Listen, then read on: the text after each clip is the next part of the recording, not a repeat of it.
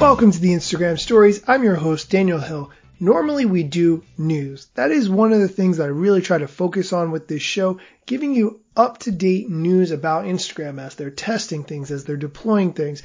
But today I want to do Feature Friday. If you're not familiar, Feature Friday is where we talk about a feature of the Instagram app that you might have forgotten about. Maybe you used it one time, then you didn't use it anymore. Maybe you heard that it's pretty cool to use, but you just never got around to it. It happens to the best of us. Today for Feature Friday, I want to talk about my process for something. When I get a new follower, I immediately try to build a relationship with that person if I can.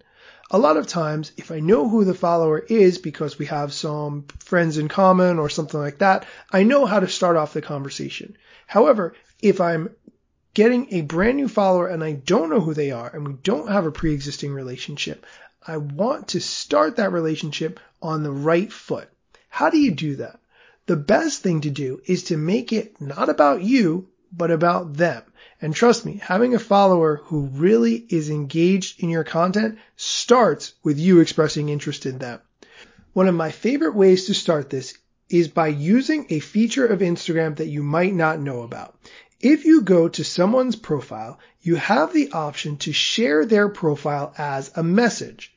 If you go to someone's profile, you can tap the three dots in the top right corner, and when the menu pops up, click Share This Profile. You then have the opportunity to search for someone on Instagram who you want to share this profile with.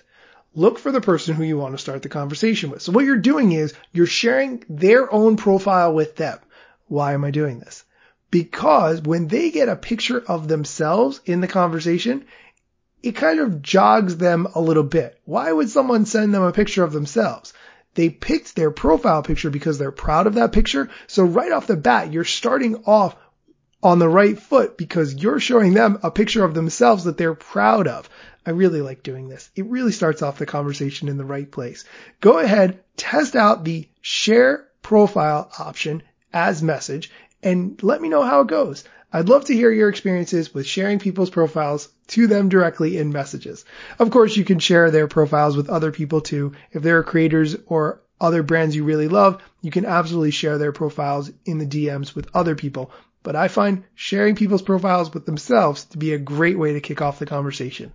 That's it for today's show. On the weekends, we do Q and A. So if you have a question, send it to me. You can send it to me via D M. I like when you use the voice memos. That's cool. But if you want to type it out also, that works just as well. I'll share your question on the show tomorrow. If you want it to be anonymous, you could tell me that. It could be anonymous. And I'll answer your question.